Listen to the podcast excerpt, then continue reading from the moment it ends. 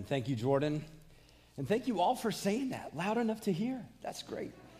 Well, if you have your copy of God's Word and would like to open to the book of Micah, chapter 2, we are going to look at the massive segment of two verses today. We're going to meditate on that. I've been reading a lot of sermons from Charles Spurgeon, and I've been amazed that he could take one verse and what would take me 30 to 45 minutes to read, he manages to preach one verse full of content. And so I'm not going to try to be like Spurgeon, and I'm not going to try to take 30 to 45 minutes. Hopefully, it will be a little bit less. Um, but I thought we'd do that today around the table because of the subject, because of how this, these verses um, kind of play in with what Micah is to, doing. Um, now, I got to tell you, there's, there's been a few times in my life when I have felt deep, deep regret, deep remorse. And I wish it would be actually more often than not. But there, there have been a few times when I have transgressed someone, when I have sinned against them, when I've done something that I knew offended them, and it weighed on me deeply. And one of those times happened in high school. I was uh, the, my baseball coach, Danielle's volleyball coach, or basketball coach rather, um, and he was our Bible coach. He ended up being the man that uh, one of the guys who married us uh, at our wedding, a guy named Dave Arrow. He also drove the bus for our school, and so he would drive down the same road that I would drive down once I got my license. Well, there was one day, and this is going to seem you're going to look at this thing, Joel, you are too sensitive there was one day I was driving and I happened to end up behind him on, on my way to school. And we were getting ready. I knew we had to make a left hand turn soon. So I zipped around with my little 1988 blue egg car, the Mercury Tracer. I zipped past the bus. And then he pulled in behind me, and we, I went to the parking lot, and he dropped off the kids that were on the bus. And, and I didn't think anything about it. Well, as I was walking down from my car and he was, he was getting out of the bus and parking it and doing all the things that bus drivers do, he scolded me. He said, Joel, the way you were driving was unsafe. I had my hand out the window to alert you that I needed to turn. Yeah, my blinker didn't work, but you should have, you should have paid more careful attention. He was very stern in that. And, and I respected Mr. Errol a lot, I, and I still do. He was just but it weighed on me. I was like, oh, man. And I needed to do something about my guilt. And so I wrote him a note. Because sometimes, I mean, sometimes that personal confrontation, I just wouldn't get the words out right. So I wrote him a note. I said, hey, Mr. Errol, I am so sorry. I messed up. You're right. I should have been more careful. Please forgive me. And then there's that waiting game. Have you ever been in that spot when you know you've done something wrong? And I realize driving around a bus, you think, Joel, that's ridiculous. I could tell you other stories about other people that I've offended, but I figured that would be a good, safe one. Um, but there's that waiting game, that time between knowing, I, I, I know I've transgressed and I know I am at your mercy for forgiveness. When will forgiveness come? Will forgiveness come? And there's that waiting game. And I don't know if that was what it was like for the people of Israel and Judah as they had listened to uh, Micah share his message. Of course, over the last two weeks, we've looked at Micah's chapters, chapters one and two. And, and really, this all of chapter one and two encapsulates what, we, what seems like one sermon for Micah. He begins with, and we kind of know this throughout his book because he says, Hear, listen, pay attention. And he says that a couple times, marking different sermons, and there's different subjects. And so I don't know if they were feeling unworthy, if they were feeling convicted about their idolatry, as we saw in, ver- in chapter 1. I don't know if they were feeling guilty about their covetousness. But Micah does something very interesting, I think, at the very end of his sermon. Because he doesn't necessarily wait for them to show regret. He doesn't necessarily wait for them to, to show remorse because ultimately God is going to discipline his people. He has told them there will be an invasion coming and you will go off into exile. And he's going to tell them that more and more over the next few chapters. And so, in many ways, it's kind of depressing. But here at the end of chapter two, Micah does something very interesting. And I think what he does is he gives us a bit of hope. In fact, David Prior, one of the uh, commentators that I looked at said these two verses mark the end of the first cycle or first sermon in the book, and they offer a glimmer of light at the end of a dark tunnel. In many ways, these verses offer the glimmer of hope about the future for Israel and Judah, especially the future for Judah. It offers a glimmer of hope about a leader who would come. And, and the presence of this future hope, the presence of this future leader, seems to indicate that even though the people of Israel had transgressed God, they had offended him greatly, he had not given up on them. He had not, he was not going to abandon them. They had rebelled, they had been faithless, they had sinned grievously, but God is faithful, and he was going to pursue with them. And so, if you want to follow along in your outline, there's a couple blanks here. But regarding this future leader, it seems like Micah is telling us that there is a shepherd king who is coming. There is someone who is coming who acts like a shepherd and acts like a king. As we read a few moments ago in verse 12 um, in the ESV, it says, I will surely assemble all of you, O Jacob. I will gather you, the remnant of Israel. How is this future leader, how is he, could we give him that title, a shepherd king? Well, one of the things that Micah does is he describes the people of Israel, the people of Judah, as sheep. In, in the second half of verse 12, he says, I will set them together like sheep in a fold, like flock in a pasture. There is something that God will do, that Jesus, that this leader will do as he assembles them and he, as he draws them back together. But think about what is it that a shepherd does? What is it that a shepherd, what is the role that a shepherd plays in the lives of sheep? You know, in the Middle East, they would lead their flocks around. If you ever go to the Middle East, you'll see these shepherds walking around. They've got these big, tall staffs so they can kind of keep the sheep in line, and they're going to lead them out front, or maybe they'll push them from behind. They'll lead them from back there, leading them to places where they can find good pasture, where they can find good food, where they can find still waters. They feed the flock, they protect the flocks, they look out for the, the, the uh, animals that might be on the horizon, those, those animals that w- would want to eat and take the sheep. But they also protect them by providing healthful environments. And they provide shelter, they provide rest, they provide security. So, this future leader, as, he as he talks about, he says, I will set them together like sheep in a fold, like flock in its, in its pasture. I'm, he's going to do something as a shepherd to this people. But there's another sense in which Micah refers to this future person, this future leader, as a king. Not only is he a shepherd, but he is a, a king. If you look down in verse 13, the end of verse, thing, verse 13, it says, Their king passes on before them, the Lord at their head. Now, think about this. What does a king do that is maybe a little bit different than a shepherd? A king would lead his people. The king should lead by example. In fact, the people generally should resemble what the king would model. But beyond that, a king governs his people. A king establishes laws and expectation. A king would establish standards for the people. He, he sets out rules and guidelines so that the nation over which he is governing is, is able to be safe and fair and just. He also protects.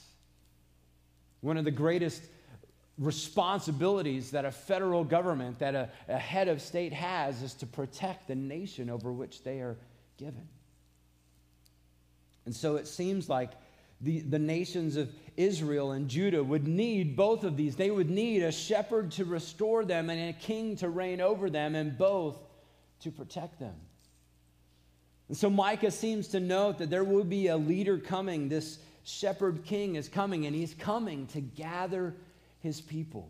He's coming to gather his people. And we see this in the beginning part of verse 12. Micah has been telling the people that there will be judgment, there will be justice for their injustice. There will also be hope. He's communicating that all is not lost in the coming judgment. Look again at chapter 12, chapter 2, verse 12. And again, sorry, we don't have the verses on the slide, so you have to look in your copy of God's word. He says, Surely, I will surely assemble all of you, O Jacob. I will gather the remnant of Israel.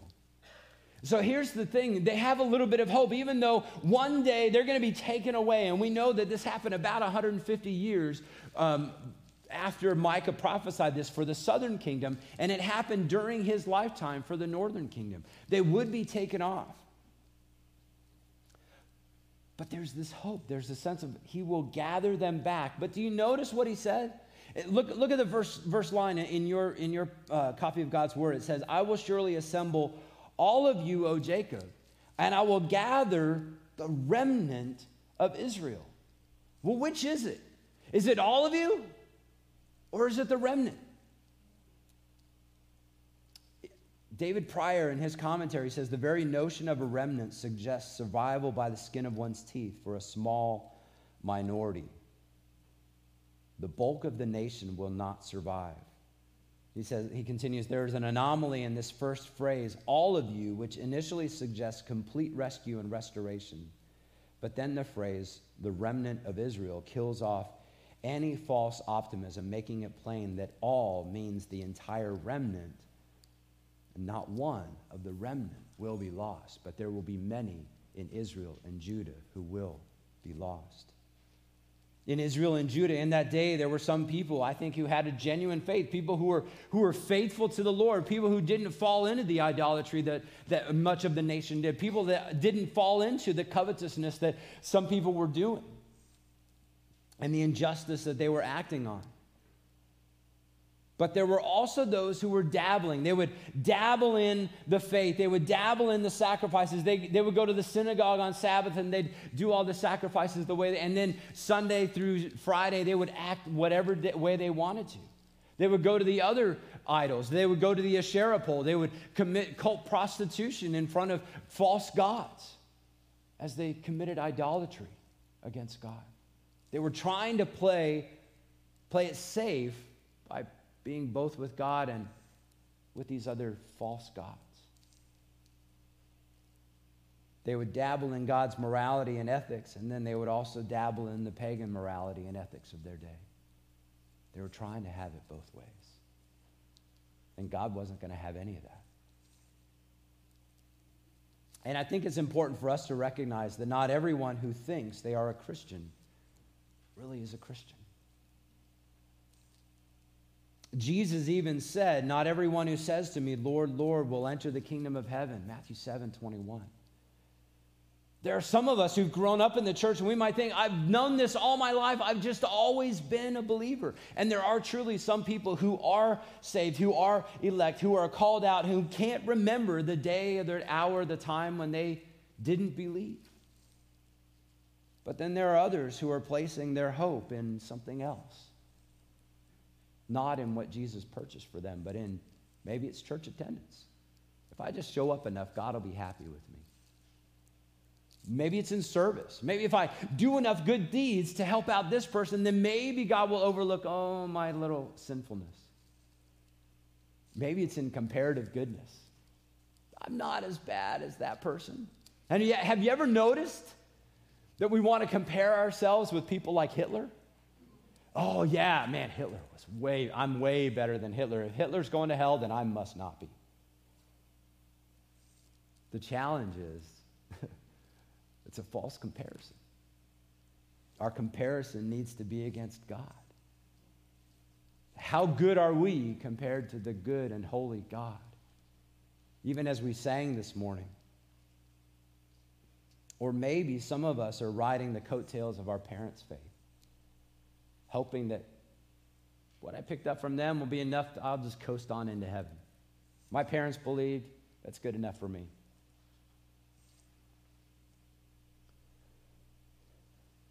There, will, there was only going to be a remnant of Israel and Judah. There will be a people of Jesus, people who are called Christians, people who are called by Jesus' name who will see that day. They are the remnant. The question is are all of us a part of that? What are we depending on? But then, secondly, Micah says not only will the shepherd king, to, king come to gather or to regather his people, but he will also come to establish his people. In the second half of verse 12, he says, I will set them together like sheep in a fold, like flock in its pasture, a noisy multitude of men. You see, throughout history, God has done certain things to call people out, to set people aside as his people. If you think about it, way back in the beginning, not all, well, somewhat back if we go all the way to the Garden of Eden, but when God called Abraham and he said, Abraham, I want you to follow me. And he gave them a sign. He gave Abraham a sign of the covenant. He said, This is going to mark all of my people as separate. He promised him land, he promised him descendants. And then, as the people of Israel found themselves in Egypt in slavery, and then God brought them out, he set up a, a whole new set of laws and standards. Because he, frankly, he didn't give Abraham very many laws and guidelines. He just said circumcision, and I'm going to promise you all this land. You guys are all my people if you'll do this, but here's the land. And then once the Exodus happened, as at Mount Sinai, God gave moral, legal, and religious codes to the people of Israel. He told them, hey, you're going to be separate from all the other nations. You're going to serve one God instead of multitudes of gods. In fact, the Egyptians, they had 10 or more gods, and that's what the 10 plagues were all about, countering their gods. He said, no, you're going to serve one God. You will have no other gods before me.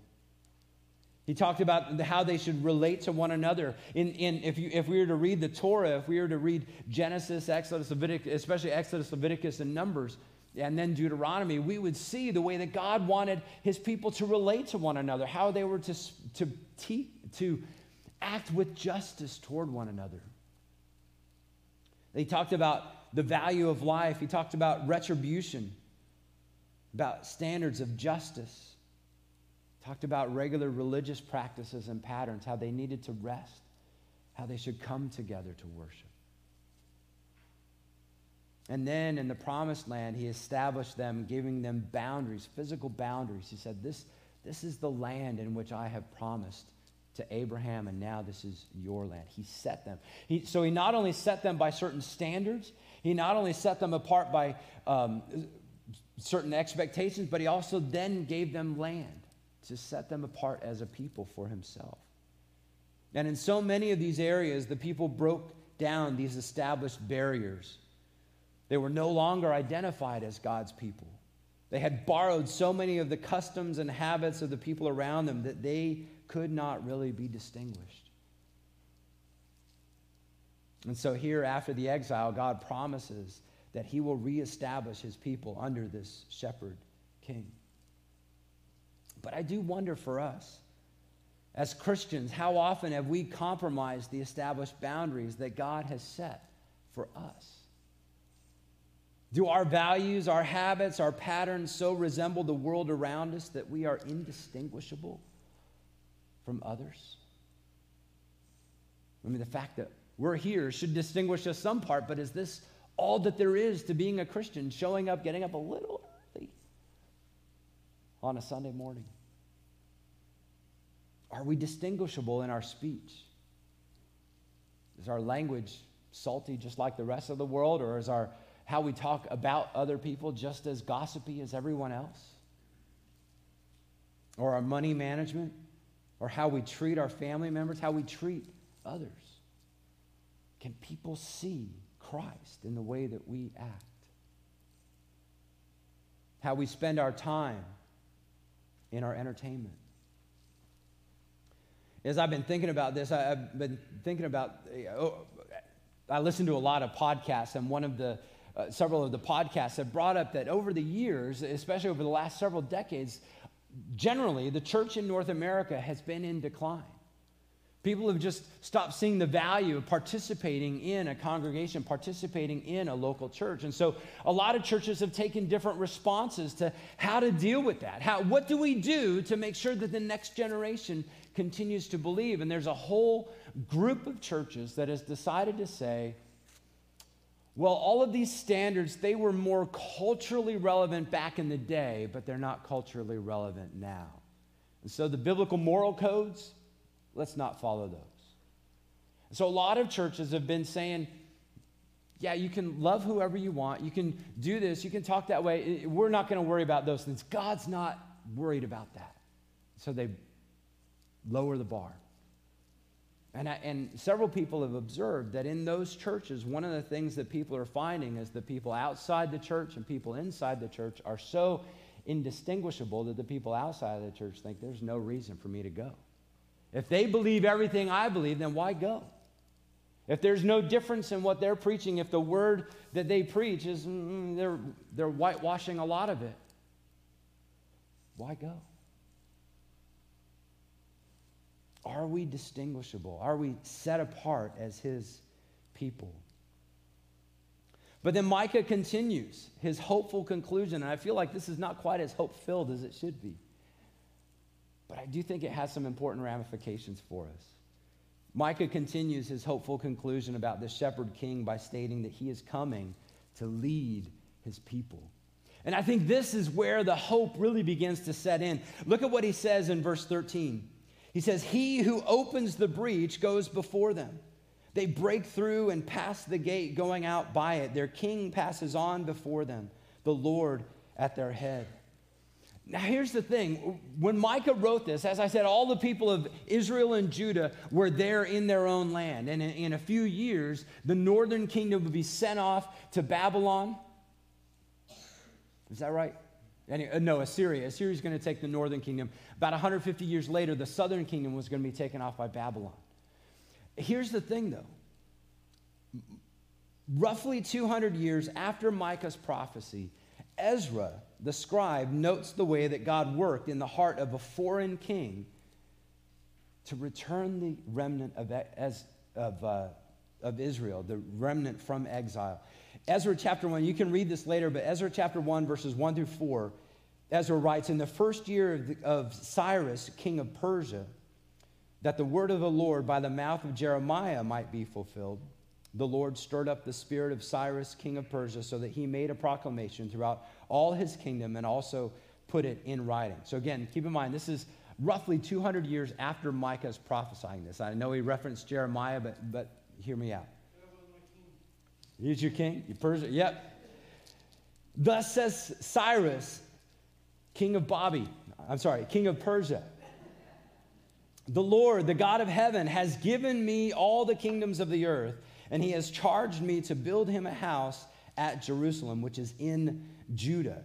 Whoever among whoever is among you of all his people, may his God be with him, and let him go up to Jerusalem, which is in Judah, and rebuild the house of the Lord the God of Israel. He is the God who is in Jerusalem. And let each survivor in whatever place he sojourns be assisted by men of his place with silver and gold, with goods and with beasts, besides the freewill offerings for the house of God that is in Jerusalem. Now, now think about that. If you have your copy of, of Micah open, look at what he says. He who opens the breach goes before them. They will break through and pass the gate going out by it. The king passes on before them the Lord at their head. And notice this isn't necessarily someone, a person of Israel, who is going out, but God Himself is making a way for the people of Israel to return. It was God who inspired Cyrus, Bobby's king, the king of Persia, to let the people go. It was God who moved in that king's heart. God was paving a way. God is that shepherd king. He broke through the wall of exile in a foreign land, and he made, made a way for the people to pass by the gate of that foreign city in order to be restored. You see, as the people returned, there were, there were governors and there were rulers, but there was never again a king in Israel. And that is, there are no kings until we get to Jesus. Because ultimately, I think that we have to recognize that the shepherd king is Jesus.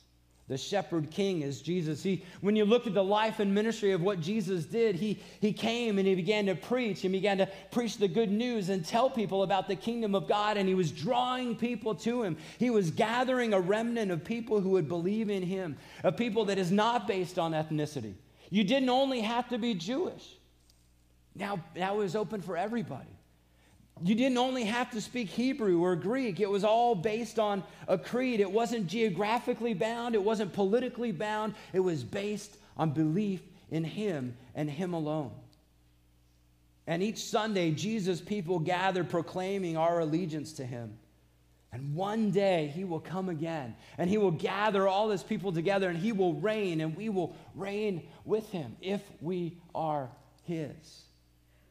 But not only will he gather his people, he is establishing and setting apart a people unto himself, a people that are unique and different, a people that are holy, a people that should act with justice, a people that should act with righteousness, a people that should act with generosity and graciousness and mercy and love.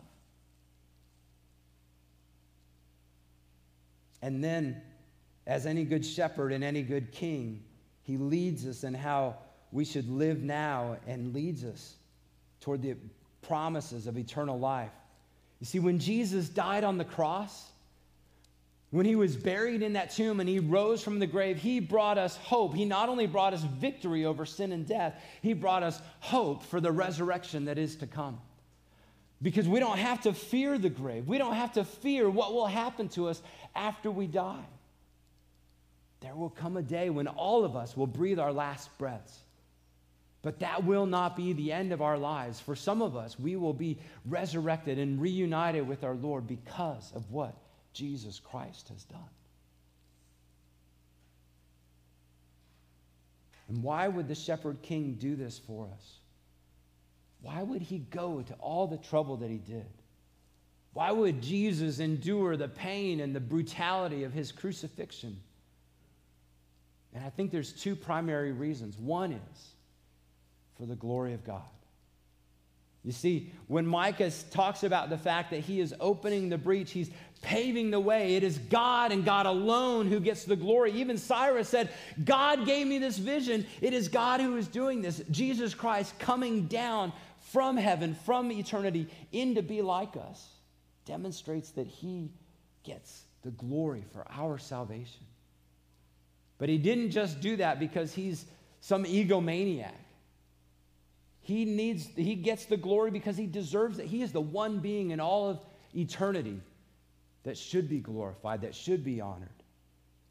But he also because he is all he is holy and just, he gets glory, but yet he acted out of love. He acted out of love. John 3 16 and 17 says, For God so loved the world that he gave his one and only Son, that whoever believes in him should not perish, but have everlasting life. For God did not send his Son into the world to condemn the world, but that the world through him might be saved. He's coming to, out of love to pay for our sin, the sin the death that we all deserved. And so I need to ask you have you trusted in the finished work of our shepherd king? Have you trusted in what he's done? Have you responded to his holiness and justice and love? Because frankly, my hope is that for all of us, when we would look at the holiness of God and when we would look at our lives, we wouldn't see that, oh, we're just a little off that we too, like I did with my Bible teacher and coach, will want to write a letter saying, oh, I am so unworthy. I am so sorry. My sin is such a burden. And yet, out of love, you paid for it. So, Jesus, thank you. But I also need to ask you a question Are you living? If you have received a salvation, are you living as a faithful member of his flock? Are you faithfully following him? If people were to open up your brain and see your thoughts, they would listen in like your phone does. Have you ever noticed your phone tends to bring ads that tie in with your conversation? They were to listen in, what are the ads that people would be laying on your phone, on your mind? Are you faithful and even, even when no one's around? Am I faithful even when no one's around? But I think there's one, one last question, and that is do we, do you and I long for his return? We look forward to that day when Jesus Christ is going to come back in physical form and lead and reign and rule on this earth? Their king passes on before them, the Lord at their head. I hope that we long for the day of his coming. I hope that we do. But one of the things we have to recognize that in order for Jesus to have a second coming, he had to have a first coming. And in his first coming, he came weak, he came frail, he took on human flesh, just like you and me, in order to be like us. And yet the difference was he lived a perfect life, the life that we could never live. And even as we today we're going to do with the Lord's Supper, we consider the fact that the life that he lived, or rather the death that he died, was undeserved. The death that he died, he died on our behalf. So I want to invite the elders to come as we, uh, as we prepare to take the Lord's Supper, as we prepare to remember.